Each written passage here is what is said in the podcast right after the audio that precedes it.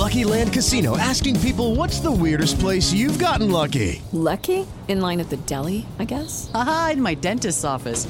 More than once, actually. Do I have to say? Yes, you do. In the car before my kids' PTA meeting. Really? Yes. Excuse me, what's the weirdest place you've gotten lucky? I never win and tell. Well, there you have it. You can get lucky anywhere playing at LuckyLandSlots.com. Play for free right now. Are you feeling lucky? No purchase necessary. Void where prohibited by law. 18 plus. Terms and conditions apply. See website for details. Drivers, start your engines!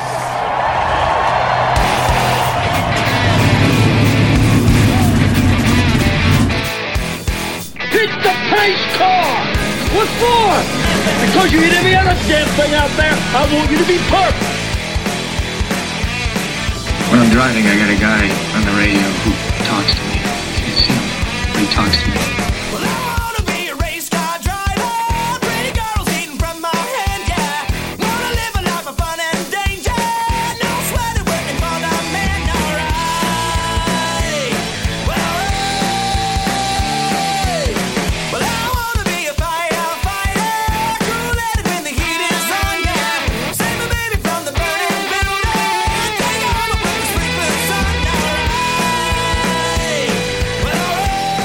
He didn't slam you, he didn't bump you, he didn't nudge you. He rubbed you. And rubbing, son, is racing. Hey, race fans, welcome to the Hoobazoo Radio Network and welcome to Drafting the Circuits. My name is Frank Santorowski. I'll be your host for the next hour as we go over everything racing from this past week and preview next week for you. Before we get to that, let me in- introduce you to the panel tonight. With me is Mr. Gray Warren from Richard Childress Racing, Motorsports Tribune's Seth Eggert. I have uh, our resident Formula One analyst, Richard Uden, in the house, and uh, our guest panelist from Pit Lane Parlay, Mike Jokum, in the house. How is everybody tonight? Very good. Thank you for having me on. Oh, no problem. good. All right, great. Very good. Great to speak with everybody. So, uh, big weekend of racing. Um, NASCAR had its night race in uh, Bristol, um, and the IndyCars had a 500 miler at Pocono. So let's uh, let's open up with IndyCar. Um, pretty uh, pretty intense wreck there between Robert Wickens, uh, Ryan Hunter-Reay, also involved in there, Hinchcliffe, Pietro Fittipaldi. Um, all thoughts are with um, young Robert Wickens at the time. Um, the the crash was, uh, if you've seen it, was a, a very violent impact. Uh, got up over the safer barrier into the catch fence, with uh, which shredded the car apart. Um, he has multiple injuries to um, uh, two broken ankles, a broken leg, uh, injuries to one of his arms, uh, but uh, some bruised lungs. But the most concerning is uh, the spinal cord injury that he underwent surgery for Monday night. They put some titanium screws and steel rods in there.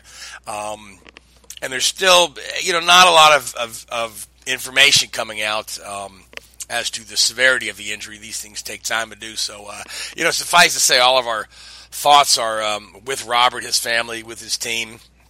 Um, and the team, uh, Schmidt Peterson, has made the decision on the short week to uh, not run the six car at all. Uh, a couple factors, um, to, you know, that went into that decision.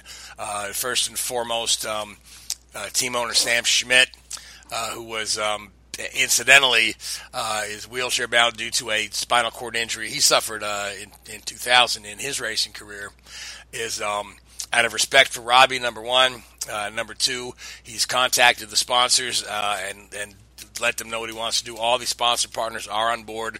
Uh, nobody is forcing them to run that car or or saying a breach of contract or anything. They're all behind the decision to uh, uh, just set that car down. Also, on the short week, um, you know, Hinchcliffe's car was badly damaged. Uh, Wickens' chassis was a total write-off. Um, just the prep time to get uh, to get uh, you know one car ready, much less both um, on the short week was going to be tough as. Um, IndyCar will be in Gateway this um, this Saturday. So now, uh, Mike, you had a chance to watch the race, um, and I guess the one thing we didn't mention is that uh, Alexander Rossi from Andretti Autosport took his um, third win of the year, tightening up the points battle. I think he's within uh, 20, 29 or thirty points of Scott Dixon now. Say, Mike. 29 points now. Yeah, I mean, he put on a, a, a clinic even despite you know, the difficult circumstances restarting the race, uh, lapping all but the first four cars. So, you know, he put he put on a great show. You you know, he's showing that he's becoming a legitimate championship contender, not just this year, but you know, in years going forward. Yeah, I like how you use the word clinic because um, when he won at Mid Ohio, there was said he put on a road racing clinic, and now he's uh, put on a 500 mile oval racing clinic. Um, it seems he just uh, all, all he's missing is the uh, short oval clinic, and then he'll uh, he'll be the professor. So where are they? Where are they this weekend? Uh, Gateway, Gateway this There weekend. Well, that's a inter, inter, intermediate oval, intermediate oval, yeah. So, uh, but I mean, Rossi is, looks as strong as any of them. There, um, you know, uh, Power just couldn't get close to him all day. There were some concerns over the, um, you know, some unhappy drivers with the aero package. Say it's still uh, pretty hard to pass. So what were your thoughts on um, on the aero package and the quality of the show? Yeah, you know, they're they're not wrong. There there definitely needs to be a little bit of work. I think not only on the aero package, but uh, both Scott Dixon and Will Power tested it at Indianapolis. Uh, I guess it was probably right around a week ago, or maybe two weeks ago at this point, with a different tire compound and a little bit more tweaking to the front wing, and we're very happy with it. Obviously, they can't turn around and run that in a week and a half later than than at Pocono. It was a step in the right direction. The uh, wickers that they added onto the front wing, and there were from my grid walk before the race about four or five different combinations of wickers that teams were using. So it, it helped a little, but you know, as as Will Power and Scott Dixon both said after the race, it wasn't quite enough to you know really be able to challenge for the win there that that that Power needed. But you know, both drivers said, and and I'm in full agreement in this. You know, IndyCar is led now by a team that will take time and figure things out, test it, and really get it on the right direction. So I believe next year the super speedways will will be much better because now they have a year of data to go off of, and Jay Frye and Bill Pappas and team are are, are smart guys. Yeah, we've just got to take this in stride and realize that you know with the new Universal Aero Kit, every everybody's learning. Um, and it's you know not everything is going to be right right off the bat. You know we saw a snoozer at Phoenix, but we saw a pretty darn good race at Iowa. Um, you know, in my mind anyway. You know, behind the behind the lead car. Um, you know, with that being said, um, let's talk about the start. Um, we had two incidents. Uh, well, there's the one incident at the initial start, and then the big incident Yeah. at the second start. Then after the race resumed after the uh, repairs to the fence, which we'll talk about that in a little bit too. Um, the race went caution free uh, once it once it got going the second time. But the first start, and we saw this in Mid Ohio, where they they felt like Rossi backed up the field, um, and then I believe it was Scott Dixon uh, that kind of accused Will Power of doing the same thing here at Pocono. Said he kind of backed up the field, uh, you know, wasn't keeping pace, uh, didn't accelerate fast enough, however you want to put it, uh, which caused the the cars at the back there, namely Pigot and, and Graham Rahal, to have a little collision there. Now. Power, for for his part, right? He says, uh, "Look, I was doing everything I was supposed to be doing." They said the yellow speed is 107 miles an hour. He said I was going 107 miles an hour. He said I didn't accelerate late. If anything, I accelerated early. And then Team Penske released the data from the car that showed that Will was absolutely right. So, um, so is this more of just a matter of the the guys in the back getting a little too anxious and then throw the blame at the guy in the front? Uh, one hundred percent, yes. I mean, the data the data showed exactly that. In the post race press conference, uh, the printout naturally is downstairs in my house here. Uh, Scott Dixon, you know, admitted he said, "Listen, I, I didn't know that. You're you're one hundred percent right, Will." And uh, I mean, if you look at the replay of, of Graham Rahal, he he jumps about eight seconds before any other car. Uh, eight seconds might be an exaggeration, but he just punts Spencer Pigot right into the wall. So uh, you feel for Pigot there because I, I thought he was primed to have a, a, decent race, and uh, you know, obviously, as you saw, it affected Rahal the the rest of the way. He wasn't really able to to get anything going, but I don't fault Will Power at all for that. The data backs it up, and I mean, really, to me, it's just uh, Graham Rahal trying to get a little too aggressive uh, off off the bat. Just Well, Graham, I- just Graham being Graham. Go ahead, Gray. I I think the whole thing at the start was, was a byproduct of the type of racing we saw. These guys knew that passing was going to be tough, and you had to make hay on the restart or the start. You had to. You, that's where you were going to make your move because once the field ran a lap and got strung out, we saw what happened.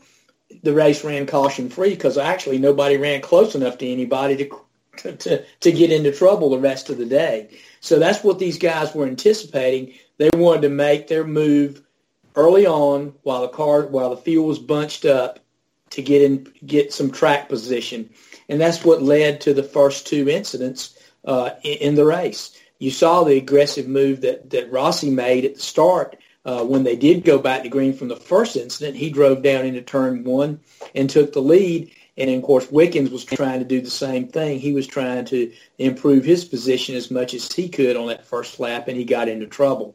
So yeah, I think I think what we saw was a byproduct uh, of the of the aero package that uh, that we saw this weekend, and that and the guys were trying to compensate for it at the start.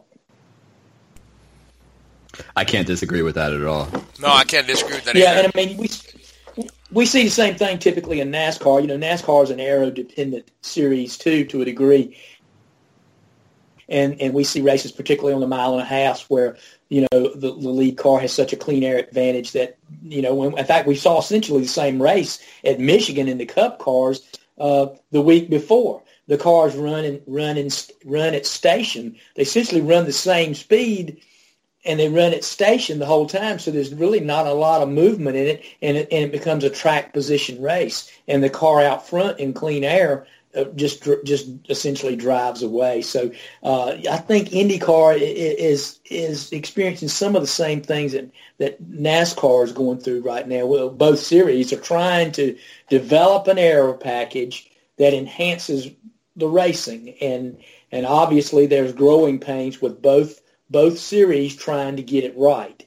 And of course, you know we saw NASCAR's experiment uh, at the uh, at the All Star race and obviously, like uh, like uh, you just you just alluded to, they tested a package at, at Indy, and, and obviously, as there's not time to incorporate it, just like NASCAR doesn't have time to incorporate. So, so yeah, you got to hand it to the sanctioning bodies that they they're continually working to improve their product, but it does create problems from time to time. Oh, absolutely. Now, behind Rossi, um, we had uh, Will Power, Scott Dixon, uh, Bourdais, and then Newgarden. Um, the other guys that have won races this year, save for Hinchcliffe, uh, who won in Ohio, and then in sixth place, Zach Veach. What a what a great day for that young man there. Now Zach had participated in a test at Pocono uh, a few weeks prior, um, where he was the only Andretti car there.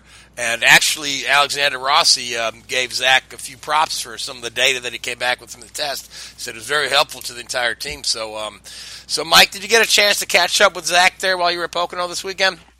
Unfortunately, with all the chaos, I, did not run into Zach, although I plan to this weekend in Gateway.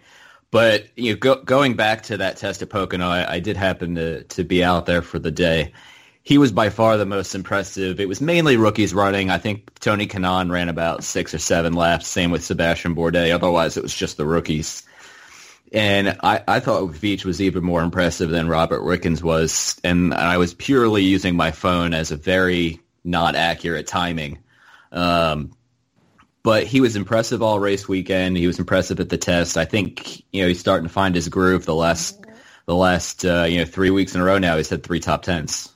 Yeah, yeah. I mean, you know, the kid is the real deal. We all we all felt like he was, you know, and I and I really feel like he's hitting this series at the right time. I think any any sooner he would have been a little too young, you know. But I think I think he's hitting it at, at just the right time. He's got just the right partners in there with um, the 1001 group, uh, you know, providing him uh, the funding that puts him, in, you know, in an Andretti car. And Andretti is at the top of their game this year. Absolutely, in the you know in the post Aero Kit era, um, Andretti is back to that um, position where they are, uh, you know, toe to toe with Penske and, and Ganassi in, in in every way possible. So, but uh, so let, us talk. Let's get back to the accident. Um, there's a couple of things that have been said. Actually, I don't know if you like to torture yourself by reading social media comments like like I do. No, no, I, yeah, I know. So it's it's like my guilty pleasure. I, uh, you know, because everybody everybody all of a sudden is, is an engineer and an expert and a and a you know spinal injury expert.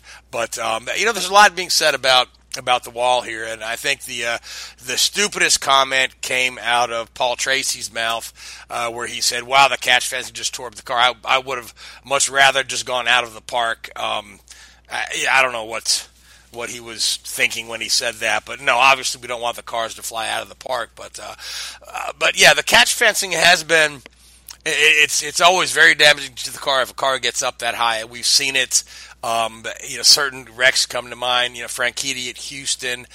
Texting privacy policy and terms and conditions posted at textplan.us. Texting enrolls for recurring automated text marketing messages. Message and data rates may apply. Reply stop to opt out. The pandemic has been hard on all our kids. New studies show more than one in three children who started school in the pandemic now need intensive reading help. That's right. Millions of kids in kindergarten through third grade in the United States cannot read at grade level. Here's the good news. Your child can be reading in just 30 days, guaranteed, with Hooked on Phonics. Even if your child has been struggling, Hooked on Phonics will teach your child to read in just 30 days, guaranteed. And right now, you can get started for just $1. Text the word grade to 323232 right now. Hooked on Phonics is highly effective and incredibly fun, and everything can be done right from home and in less than 20 minutes a day. For more than 30 years, Hooked on Phonics has been the proven learn to read program that kids love to use. Text grade to 323232 and teach your child to read in just 30 days, guaranteed. Text grade to 323232 right now and get started for just $1. Text grade to 323232 now. Text grade to 323232.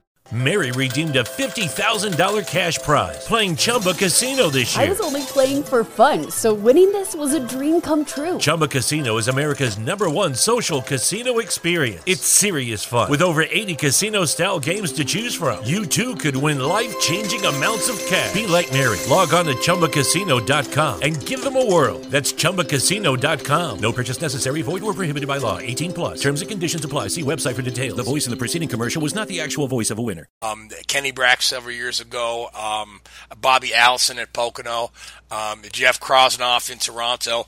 Um, all those, uh, you know, resulted in fairly devastating injuries to the driver. Um, but even as as you you know you look at if you look at the in-car camera from a Hunter-Reay's car, uh, Wickens' car goes right over the top of a Hunter-Reay's head, close enough that it snaps the the, the camera off the roll hoop. Um, and I mean that's just frightening. And then that again brings up the argument for the um, for the head protection, the halo or the windscreen, whatnot. But you know, as I look at this thing, right, Pocono, all the grandstands are on the front stretch. You know, and and the Pocono's incidents are generally in the turns. Um, so what's what's to prevent taking that safer barrier and making it two times higher or even three times higher uh, around the areas of the track where there's you know where it's not going to block a spectator view. I mean, it, seems like a pretty simple fix when you compare to some of the just crazy ideas people are throwing out there, like putting jet fighter netting up there or plexiglass or, uh, you know, any number of, of just kind of untested, dim witted ideas that are coming from non engineering types. But uh, if you just doubled up the safer tripled it up, uh, on uh, on the backstretch there, you know, there's you're not blocking any sightlines. What do you what do you think about that, or or or do you think it's fine the way it is? Well, I heard I actually read something uh, that proposed that at some tracks I could see that working, like a Pocono where there's no grandstands.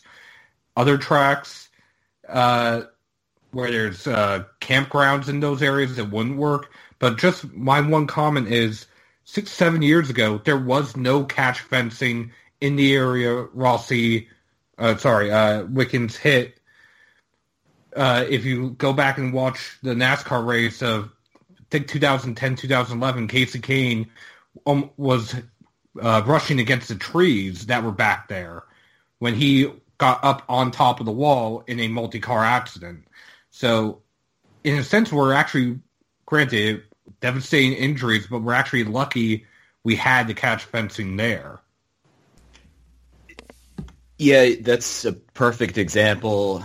A track at Pocono could could make that work. Obviously, money plays a big factor in how that would break down, whether it would be IndyCar and NASCAR saying, "Okay, we'll help racetracks do this," or or whatnot. The other interesting suggestion that I came across was changing the catch fence similar to how Indianapolis has it, where they kind of have it slanted at the top. I don't know from a scientific point of view if that makes any difference, but I saw a bunch of people mention that uh, on Twitter today as an idea to make the fencing a bit safer.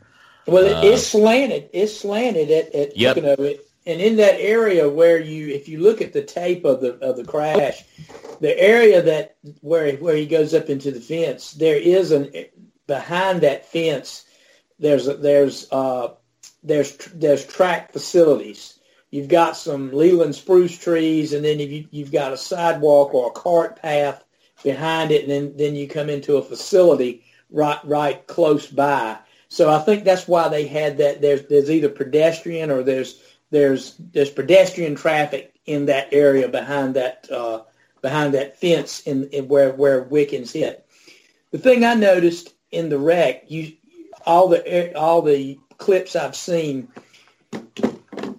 you can't see the exact moment. You see they the TV shows uh, the side by side from the in car of of Hunter-Reay, and you see the two cars touch and they get together. Then it pans out and the car's already in the air. I'm assuming they touched wheels because typically that's what happens in, in the IndyCar race and, and, and in open wheel racing. The wheels touch or they climb over the wheels and that's what gets these cars airborne. You know, with the with the new system that the Indy cars have with that with that kind of pan wing under the side pods, that really keeps them you know, on the ground uh, when they don't touch wheels and are, are essentially catapulted you know, that way. So I'm assuming from from the thing that they touched wheels, and that's what got it up in the got it up in the air to begin with, and that's always an inherent da- danger in in in uh, open wheel racing. I don't know what you can really do to to to. To you got to have a catch fence because the catch fence is there to protect fans, basically. You know, we we've seen cars uh, like Kyle Larson's wreck at Daytona uh, several years ago, at, and and and uh, uh, Austin Dillon's wreck at Daytona also got up in the fence, but they did keep the cars out of the grandstands. Um, those at tracks like Daytona, there's also strands of heavy cabling that run from post to post. Obviously, that that would not be good for an Indy car because it'd essentially be like a uh, be like a saw and, and cut it in half. Um, I don't know what you can do, and then like you, on those back parts of the racetrack where you don't have uh, a sight line from fans, you could double the uh, double the safer barrier, double the wall, and that that could uh, that could in a way be it. But but Seth's particularly right. So many of these tracks now where they don't have grandstands, they sell it as motorhome parking, and they put, put motorhome or campers right up against the uh, almost up against the fence that circles some of the tracks. Uh, Vegas and Texas uh, come to mind uh, when you talk about those. Yeah, yeah. Um, I, you know, it just suffice to say that uh, you know both uh, IndyCar has been always on the cutting edge of safety, as well as NASCAR too. And and you know that uh, you know all this data is going to be uh, looked at very carefully, and and uh, you know that whatever solutions are put in place will be well tested. Um, Yeah. you know, and and they will uh, make an they will make a difference if you just you know look at where we are today, you know, compared to where we were 20 years ago or, or 40 years ago. It's it's you know it's so much amazingly more safe. And Frank, yes, Frank, let me make one more point too. go right ahead, my man. talking about his his his back or spine injury, I think part of that led to when the tub slammed back down on the uh, on the ground because the, the the fence had then sheared away all the suspension on all four corners, and the tub probably landing so hard on the uh, on the track probably is what uh, what you know got him got him his his, his back injury. Oh, mo- most just certainly, yeah. Just assuming, just assuming that that had to had to be what it was. Th- You know, there's an interesting. There's a, a photo I saw. It's a freeze frame uh, of the crash where you can see Wickens' head is almost uh, fully down, you know, almost as if perhaps the Hans device failed.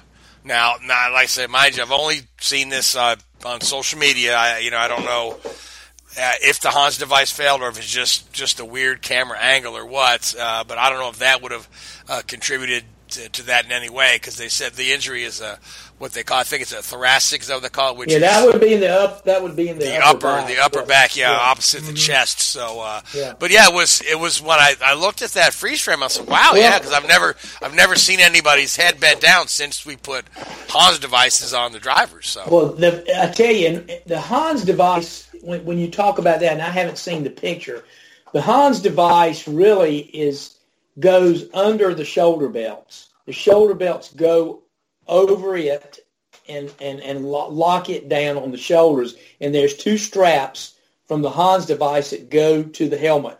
And what they do, that limits the helmet's forward movement in in a crash. So it, it kind of contains it, you know, where you have a, a you, you figure your neck and your spine in a straight line. It keeps them from it keeps them in that in, in proximity. Let me let me just say like that. So unless something you know you know uh, there could have been a, a shoulder uh, belt failure or something. I, I, I'm just of course this is speculation totally. I, you, you, don't know. I'm not even going to say. I don't even want to use the word failure in, in any in any point. But uh, yeah, yeah. It's like again, it could have just be just the, the, the you know the, the moment that the picture was snapped. You know, and these, and these sometimes guys, these pictures can be deceiving too. too. Yeah, so they'll tuck in a crash. So you know. Yeah. Remove, remove their hands from the wheel and bring them up to their chest and tuck their head down uh, in the event of a crash, and that could be what we saw as well. So, but it was a violent crash. I tell you what, it was. Uh, I mean, he's uh, he, he's he's lucky to, to have survived it at all. Yeah. So, uh, any of our viewers or listen, I always say viewers, but I mean listeners. So, but um, any, anybody wishing to like uh, send Robert a, a get well card or, or, to wish him well, um, you can send a send a card or letter uh, or or whatever you like to send him through the team. Um, attention, Veronica Knowlton.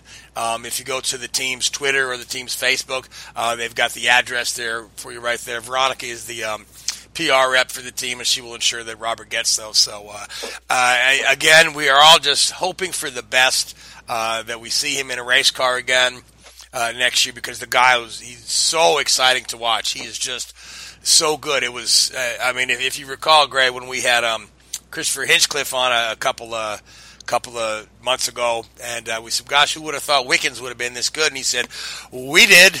So, but um, yeah, so it just um, I hate it that we're not going to see him for the rest of the season. Um, there's um, Schmidt Peterson will have uh, um, Jack Harvey entered in the third car at uh, Portland and and Sonoma, I believe. Um, but that leaves the six open for um, for somebody. Um, what do you What do you think, Mike? Are, are you hearing anything yet? I know Sam said it's really too early to tell, but he did also say that his phone has been ringing off the hook, and um, I believe uh, was it Marshall Pruett speculated that uh, uh, with the amount of damaged cars they have, it's uh, a a pay driver probably makes the most sense. So, um, are, are you hearing anything, Mike, or? I haven't heard anything remotely pop up other than you know, I, I do know, you know, two straight weeks, Sage Karam has said, I almost have the funding to run. So if he almost has the funding to run, maybe he can find a way to squeeze in that extra money. Although I, I can't see Sam wanting to run somebody as potentially risky as Sage Karam with his, uh, uh, you know, not so perfect record the last couple of years, especially yeah. in that Lexus car last year. Yeah, I hear you. I could see somebody, you know, who brings money. Sebastian Saavedra, who ran with them at the end of last year when Aleshin got the boot. Uh, you know, he would be a safe bet and comes with the uh, uh, Gary Peterson AFS money. Somebody like that. I, I think that's that's going to be my guess, only because I know he's been uh, he's been around the paddock. I saw was it Tristan Vautier I saw this weekend? I can't remember. It obviously got a little hectic. Yeah, yeah. Um, I mean, Vautier's Vautier's been around. Um, Uh, you even think of a guy like um, you know uh, R.C. Enerson. Uh, Yep. he, he tends to be able to throw a dollar or two together. Um, you know, Renee, Renee Binder is not slated to be in the Juncos car. Um, his his daddy's pockets are deep, uh, but then, then again, he's uh, ha- he hasn't really proven to be that spectacular in the car. Um, but, But yeah, I bring mean, it home in one piece. uh, yeah, yeah, hopefully, yeah. So if, if if you're going just based on I want to enter the car for you know the sponsors to be able to get them their their play, Just to get- Sabadra, you know Renee Binder, Kyle Kaiser, maybe if he's got some money. Yeah. Um, That's it's it's probably a small list. Conor Daly, maybe.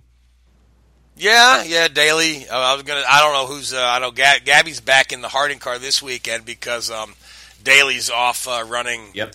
Running in Road America in the Xfinity Series, so I don't know. Uh, I don't know what Harding's plans are for the last two races of the season either. You know, I don't. I don't know if we'll see Gabby in there uh, or Conor in there, which you know either one could leave the other one potentially open for Schmidt Peterson, and we know um, Conor has uh, run with Schmidt Peterson. I think he bl- filled filled in for Hinchcliffe uh, Yes. a couple of years ago, and it did a did a pretty good job. So that's that's a possibility too. So, but uh, but let's turn our attention to Gateway. Um, and then we'll turn our attention to Bristol. So, um, Gateway last year, Josef Newgarden uh, making the pass of the year on Simon right at the end of the race. Um, good crowd, good event. Um, everybody was very pleased with it.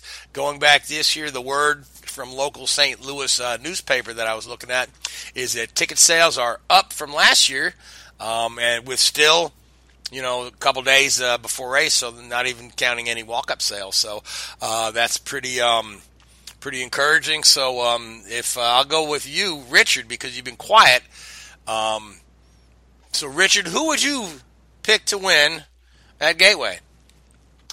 Oh, that's a good question. Um, he, he was reasonably strong at, at Pocono. I'd probably go with Scott Dixon. Okay, all right. Now, Seth, who do you like for Gateway? Uh, I'm going to go with Josef Newgarden. Why not? He's uh, he can win anywhere. So, and Gr- Gray, Uh, I'm gonna go with Rossi, but I, I hope uh, you know with with things looking good at the gateway for IndyCar, ticket sales being uh, being good. I hope they can back up last year's show with a good show this time because they don't need to lose any ground. no, They they, keep- certainly don't. Yeah, Yeah, it's been an up and down year for IndyCar. It seems like all the you know the the ga- the ground that they would gain last year, uh, they have just they've seemed to lose a little bit with in the type of racing that they've had. So I, I think they I hope they go put on a really good show to kind of uh, keep their foothold there at Gateway, keep it strong, so they can return next year with and, and grow even more. yeah. I, you know, to be in all honestly, the show that don't tell anybody I said this. The show last year wasn't actually that great. It was it Well, was it was kind of boring until until jo- Yeah, Josef think- made the pass at the end. Yeah, you know what I mean? It's I like think- it's like a, watching a crappy movie, but then have a twist ending, and you walk out of the theater and say, "Man, Yeah. that was great." You know? everybody went away good. And Yeah, then, like yeah. Said, you know, and that's what's leading. You know, that that'll help ticket sales for this year. I just hope they can they they can go and put on a good a good show that, that you know gives the fans a treat and uh, you know build on build on something there where you know that's the thing that gets me with with with IndyCar. We, can't develop any consistency in the schedule. We, we we have tracks come on and we lose tracks. You have tracks come on and we lose them. Like the you know I'm think, I'm speaking of Phoenix. We've Yeah. got to have some tracks that become staples. You know ovals particularly that become staples in in the uh, in the series that we can count on year after year. And uh, and that's what you know they're fighting desperately to get right now, and that's what I think they need to need to be able to back up some of these shows so they can so they can keep some continuity there. I agree. I agree. Yeah. So, so uh, Mike, who do you? I'm who- gonna I'm gonna go with Will Power. You know, he he had a great qualifying run last year, and then spun out on the what was that the pace lap to start the race last Yeah, it year. was all, really. Yeah, right at the beginning. Yeah. I don't think he's going to do that again. He was good at obviously he's he's been good at Pocono. He's been good on almost all the ovals this year, and with the exception of I think Phoenix, he wasn't great, but I think he might have gotten crashed out there. So my bet, my bet is Will Power, and I think with this new aero kit, similar race to how we saw at Iowa, where it was a fantastic race. I think we will see something very similar this weekend at this uh, intermediate sized oval. Yeah, I think they, they have a pretty similar setup to, to what they're going to use, what they use at Iowa, it's going to be it's going to be a barn burner of a show. I tell you who I'd like to see win, uh, just for all the all the sentimental reasons that would be a feel good story. Would be I'd love to see Hinchcliffe win. You know, yep. um, mm-hmm. and seeing as how Hinchcliffe won at Iowa, um, this is not impossible.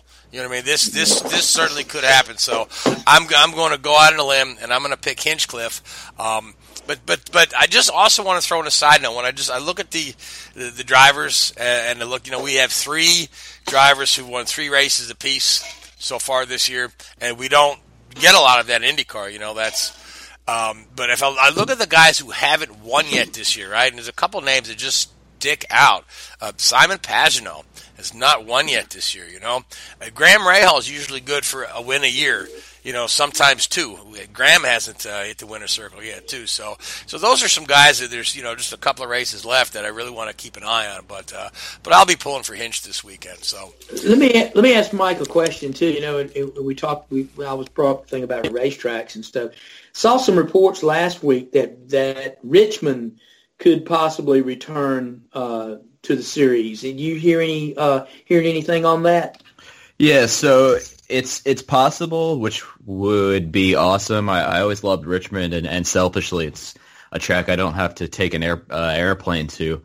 But I don't think it's going to be 2019. I think uh, you know David Malsher at, at Motorsport.com reported it's looking much more likely for 2020. Okay. Yeah, I know they want to get another ISC track on there, and then also Watkins Glen looks likely to come back in maybe 2020. Um, I, I, know there's yeah they're negotiating so, but I mean the, the the the Glen is so perfectly suited for the Indy cars, you know.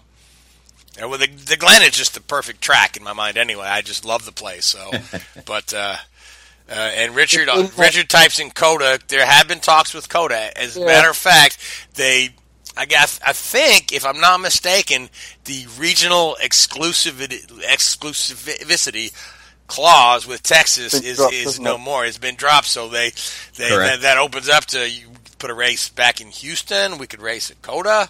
You know, you just um, filled the whole calendar with Texas racing. well, I, it's a big state. Yeah, we could, we, you know, we could have a San Antonio Riverwalk. You know, but but, uh, but anyway, so let's uh, let's let's turn our attention to Bristol because I want to have enough time uh, in the show to preview uh, Formula One, which is going to be back in action this week at Spa.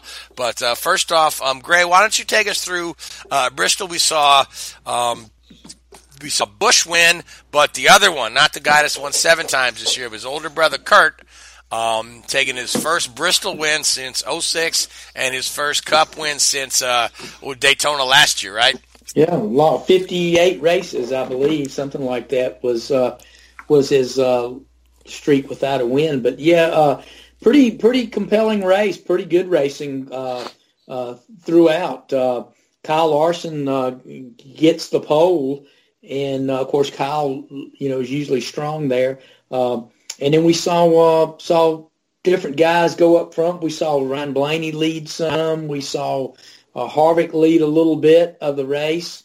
Uh, we saw different guys run at the front at, at various times uh, Kyle Busch, who arguably had one of the strongest cars in the field, uh, got wrecked on lap three um, and uh, had to had to go to the pits for repairs. And spent a good part of the race two laps down, and was able to to get back on the race, uh, get back get back on the lead lap. Uh, oh, with about a, a little over a hundred laps to go, and he had a really good car. And, and a shot to win the race at the end before he was taken out in some of that wild racing there uh, inside 50 laps to go.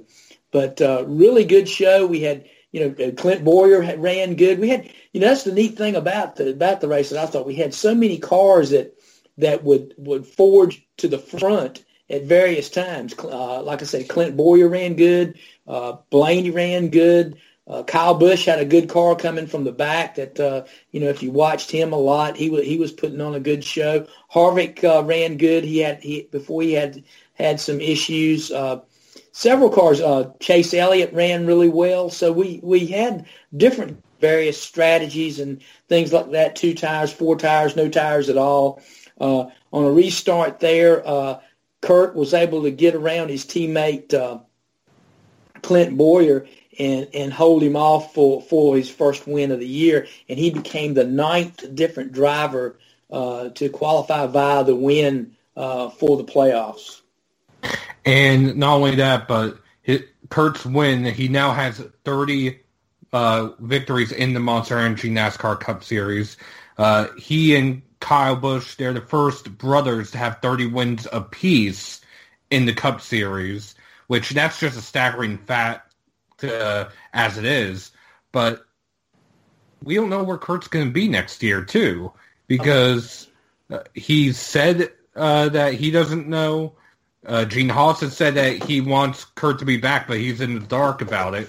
So he's kind of racing and auditioning at the same time for a possible ride elsewhere. Well, I'm gonna put put it to you like this: winning can cure a lot of ills in a race team, and a lot of uncertainty uh, can be cleared up with wins. Uh, I'm not saying that that you know be the case in this situation, but I'm sure it goes a long way uh, with Kurt feeling that he's you know he's not gonna he's you know would have to look in that mirror pretty hard to step away from Stewart Haas into a team because uh, unless he got a Joe Gibbs ride or maybe something like that, it, it would it would be it would not be a lateral move. It would be a downward move, in, in my opinion. So uh, I think uh, I think that uh, that win Saturday night changed everybody's view of, of that situation going forward. I really do. Well, at the same time, we also don't know exactly what's going on over at Furniture Row Racing. Things are looking better, but there was talk of Truex possibly leaving because uh, he was not at that time going to be paid what he's being paid now with Five Hour Energy leaving. Mm-hmm. From my understanding, that things are getting better, and that possibly means another sponsor coming up to replace Five Hour Energy, but there's no official word on that. Yeah, you yeah. would you would think as often as Truex wins, you know, they they they they really wouldn't have a problem slapping somebody's logo on the car and getting a big check, but it's just a sign of the economy, you know. Uh, it's you a got, sign of the times. Yep, you got you got Lowe's it, it, Lowe's leaving Jimmie Johnson, you know. You got uh, the guy, the the reigning champion, who's still winning races left and right. Uh, you know, looking at taking a pay cut, uh, you know, it's just it's it's it's sad in a way, but well, but it, but it's reality.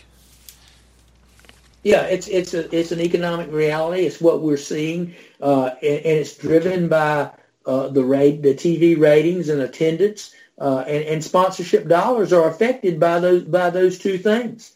And basically, we we've talked about this on this show.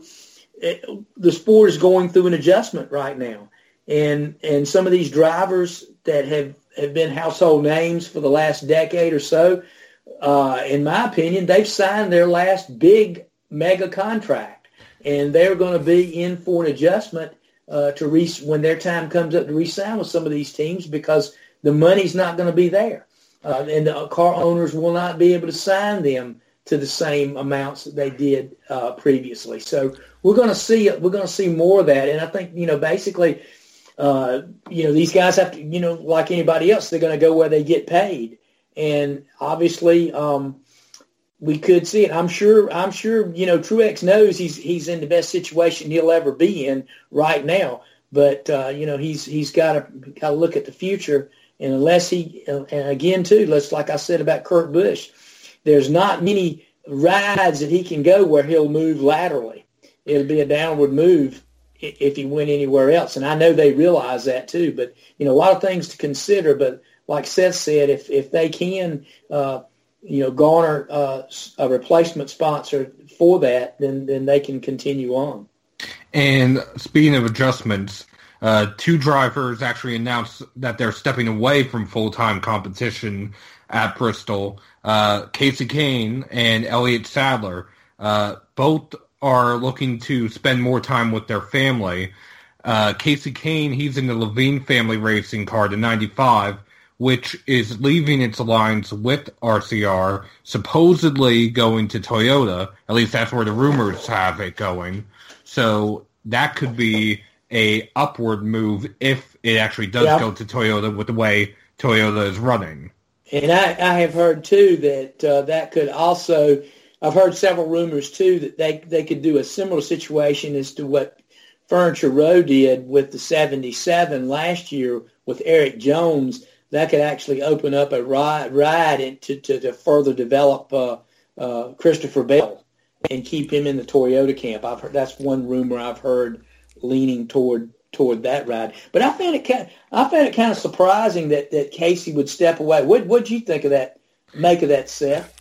Honestly, it caught me off guard. I mean, Oh, me I. I spoke to Kasey earlier this year at Bristol uh, during the spring race weekend, uh, and he seemed uh, somewhat distant then, and I just put that off as uh, because when I was talking to him, I was talking to him about Jason Leffler for a piece I was working on at the time. But even about just racing that weekend and upcoming races, he was just distant, almost disconnected to it. It seemed to me like he's he's just become disenchanted with the whole political deal in the NASCAR garage and how it how it goes. You know, uh, that that's what I took from it. He's just become you know disenchanted with with with the sport. Yeah, and I, I think he feels like, uh, you know, he's. What was two years ago? He was he won the Brickyard a couple years ago, but still wasn't Last able to. year. Last last year, year, still last year. still wasn't able to save his ride. You know, now he's now he's again. He took uh, the non-lateral move to go with the you know the Leavine family, um, and just uh, available spots for him to win.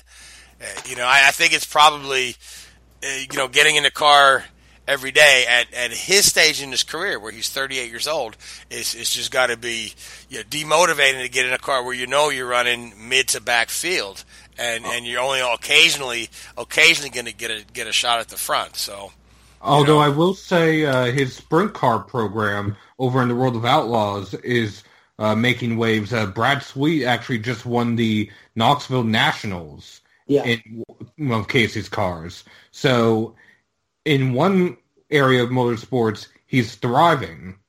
Yeah well, he may just be disenchanted with NASCAR I mean he's not leaving you know he's not leaving his sprint car team behind so Exactly. But yeah, I, it's funny when I when I read he was 38. It's like I I just I can't believe how time flies. That every I, every time I look at him, I still think he's this young guy, you know. But uh, Yeah, but you you know Yeah. you look at all the, look at all that's gone on since then. I mean, he started out started out and he, and he was with Evernham when Evernham's team was a mainstay in the sport, Yeah. and that's been a and it's been a they've been gone a while. So yeah, I mean it's what what Richard, what would you make of Kasey's uh, announcement?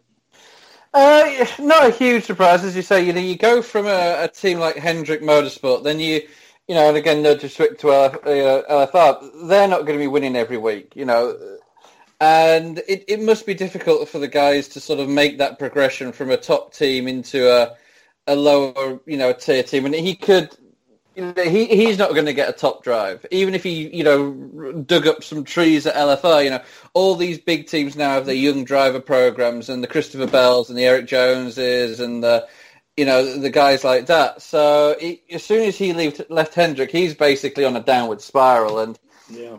as as difficult as it is, you know, these guys have got to realise that, and you know, you see some, you know, some of the, you know, even like what happened to to uh, you know Robert Wickens last weekend. Do the guys really want to take those risks week in week out? It's uh, you know, I, I'm not surprised, and I think he's a you know he's a pretty well liked guy around the uh, garages, but from a commercial standpoint, is he going to be missed? Probably not massively.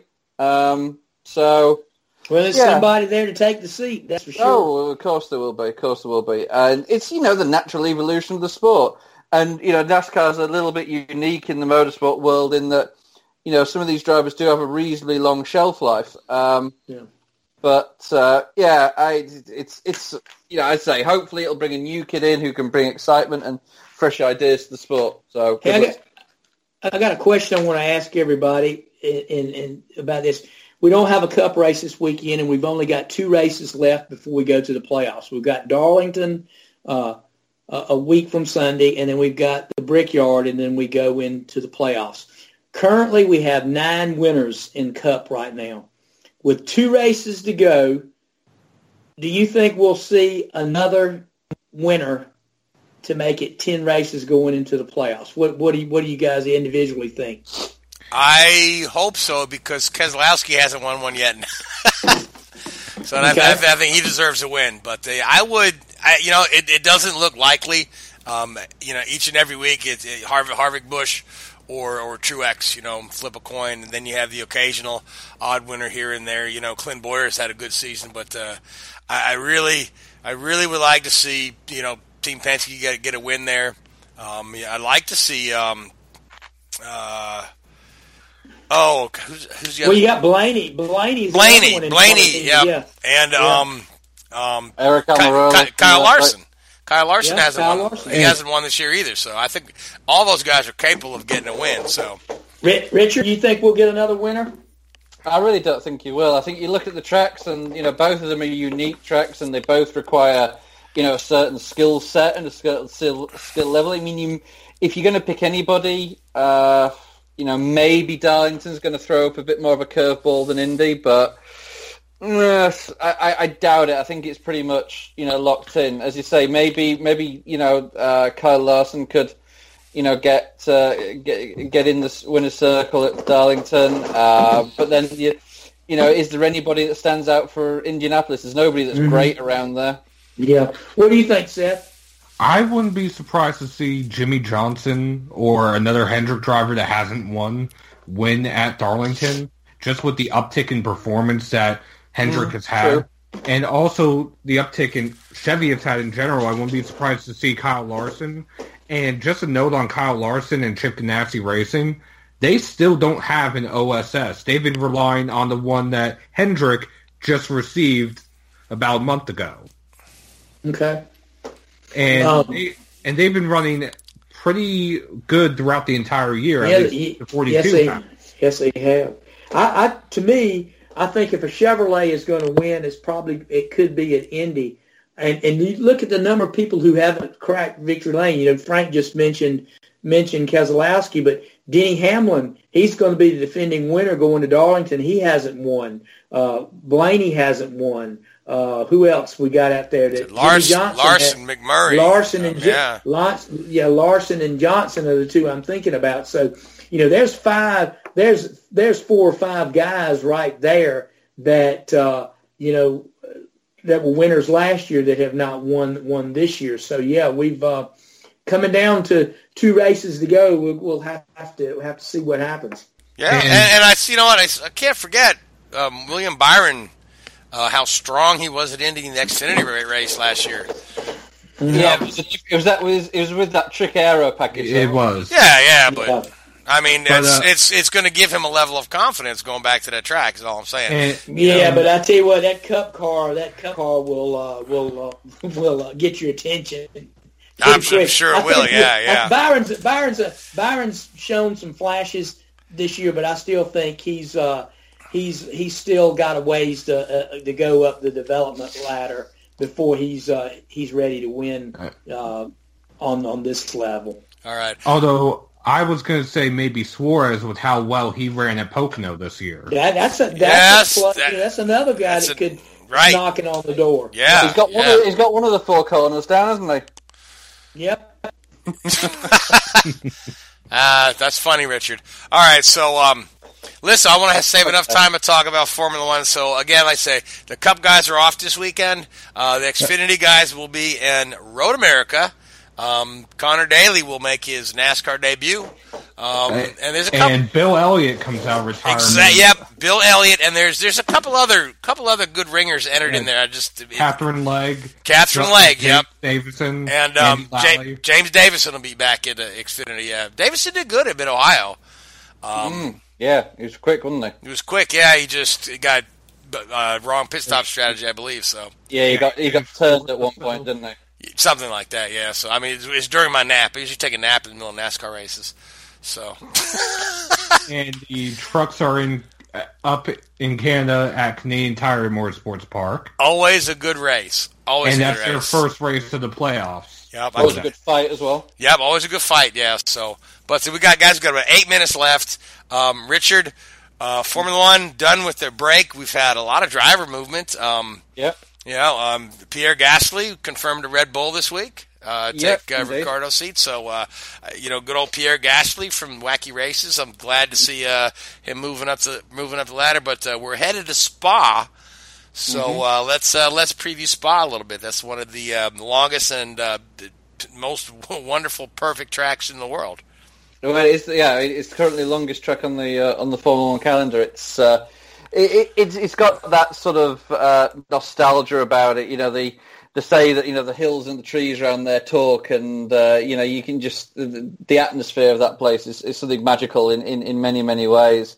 Uh, it's always you know the weather's always such a huge huge variable around there. I mean, I can't remember the number, but it's something like ninety percent of races there have a have rain at some point in the weekend, and uh, and hopefully actually during the race itself always throws up a bit of a curveball, which makes it uh, makes it exciting. And sometimes we Um, have rain on part of the track and dry, Oh, dry on the rest. it's so yeah. big. yeah, it, it's so long, uh, and uh, yeah, no, it's it's fantastic, fantastic place. Um, you know, some of the driver market's starting to settle down. Of course, you know now with Fernando leaving, McLaren, you know Carlos Sainz going into replace him there. There's a lot of question marks over Stoffel Vandoorne's uh, long-term future there. They're running uh, Lando Norris this coming weekend as a he's replacing Alonso in one of the uh, free practice sessions.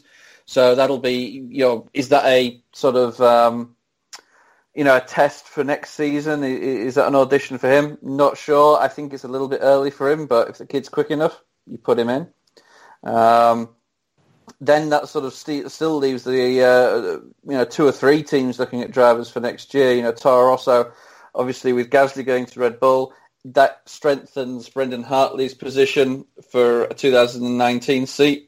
Considering Yeah, but isn't isn't isn't Hartley sort of still in the hot seat? I, I'm hearing that that Well- they're they're not exactly thrilled with him, or they're not, Or- but what other options do you do? There's talk of two of their young drivers going to Super Formula next year rather than stepping up into Formula One. I mean, they have to hire young drivers into that team, really. Otherwise, that defeats the purpose of having the team. You know, they are they going to go out and sign a Kevin Magnussen or a, uh, you know something like that? Probably not. You know, you you, audition for the Red Bull senior team there. Uh, you've now seen the saviour, if you like, of, of Force India with Lance Stroll's father buying into the team. So you'd imagine that, that means Stroll is moving on to Force India next year. There's talk that Perez has already signed his contract, so that leaves Ocon out at Force India. Does he go to Williams to replace Stroll? Uh, where does that leave Sergey Sirotkin, who, in all fairness, has been pretty poor? You know, there's money there, but he hasn't exactly dug up any trees as the kid. So, um, you know, that's all a big unknown as to what you're seeing at Williams. And this is really starting off that sort of midfield silly season now at Spa, and uh, there could be some interesting moves. Uh, Jean-Eric Vergne in an interview says that he's been contacted by a Formula One team about a potential ride for 2019, and it's not Red Bull. So you can't see him going back to Toro Rosso. Uh, you know, potentially he could be going to Williams. That'd be an interesting move, I would have thought, for him. Um, but yeah, it's all starting to bubble up. And of course, hey, we haven't even talked about the championship standings and, you know, the, the battle between Hamilton and Vettel. Um, you know, you think really that if Vettel's got a chance of winning the championship, he has to win in Spa. You know, he has to, they have to be quick, they have to be competitive, they have to, you know, come back off this summer vacation, you know, in the right frame of mind and, and not make any mistakes. You saw for the previous, almost the previous half dozen races before the winter, before the summer break, um, you know, the car that was the fastest car at the weekend didn't win the race, which was a crazy set of circumstances because, you know, Formula One can be pretty predictable at the best of times, but uh, I don't think you could have, after looking at, you know, the practice times on any of those last half dozen races, predicted who would have won the race. So uh, it's been pretty, uh, pretty entertaining, and, and hopefully that'll continue. But uh, yeah, I think Ferrari need to come back strong. Um, you know, there's been a lot of talk of some of the little tricks and pieces they've been doing. I was reading an article today where they they cover the um, roll hoop cam with an ice bag before the car leaves the garage or at the start of the race, which people are um, um, you know, um, you know, some people sort of uh, questioning what they're doing there. Um, they've they, a- they put ice on the camera. yeah, so they have a big bag of ice in a big yellow bag that they put on the camera on the rollover hoop. Now they say, oh, it's to cool the camera. Now no other team's having an issue with the cameras overheating. Um, there's a couple of theories about that. One, when they put that on top of the camera, you uh, when the driver's not in the car, you can't see what's inside the cockpit because the the um, bag obscures the camera. And secondly, it's a complete decoy. So Yeah, yeah. Well, if, if if you ask me, you know, the only reason you would put a bunch of ice on the camera because you want to shoot some really cool video. Oh boy. oh boy. But no, yeah. Anyway, moving on. Moving on. Um, Finally, I just, yeah, just a little laugh. That's all I ask. It's, it's it was a sympathy laugh. Don't worry. Thank you. But uh, no, it's going to be great to see. It's going to be interesting, and uh, yeah, you know, you, you sort of want to, you know, with all the talk of all the driver movements, which- as entertaining and as its own little sort of, you know, soap opera on the side uh, that all that is. It'd be good to actually get back to some racing and see where everybody sits. All right. Now, speaking of getting to the race, we've got just about enough time to go around the go around the water cooler here and get a, everyone get a pick for Spa. So I'm gonna start with you, Mike, since you've been you've been quiet since we started talking about NASCAR. I don't know if you've left the building or what, but Mike, do you Oh, have I'm I'm here. do you uh, do you have a pick for Spa? Yeah, uh, yeah. I'm gonna go with the complete shot in the dark here and go Daniel Ricciardo. Okay, that, you just stole my pick. Gray, Uh, Vettel. Vettel. Okay, be- he- like, Ferrari's got to bounce back, like Richard said. absolutely. Seth, who do you like for Spa? Lewis Hamilton. Okay, now Richard, Kimi. Kimi. Okay, who now? Now who does that leave me? Uh, Max Verstappen. Then that's uh, that that's who I'll take. So anyway, um, that's that's it. We are out of time. I want to thank you, Gray, Seth, Mike, and Richard for coming on. I want to thank Whoobazoo Radio Network and iHeartRadio for hosting us. I want to thank all you folks that tune in and listen to us every week. Until next week, have a good night. Thanks. W-H-O-O-B-A-Z-O-O, that's. Enter website, enter website, enter website, enter website. Mary redeemed a $50,000 cash prize playing Chumba Casino this year. I was only playing for fun, so winning this was a dream come true. Chumba Casino is America's number one social casino experience. It's serious fun. With over 80 casino style games to choose from, you too could win life changing amounts of cash. Be like Mary. Log on to chumbacasino.com and give them a whirl. That's chumbacasino.com. No purchase necessary, void or prohibited by law. 18 plus. Terms and conditions apply. See website for details. The voice in the preceding commercial was not the actual voice of a winner.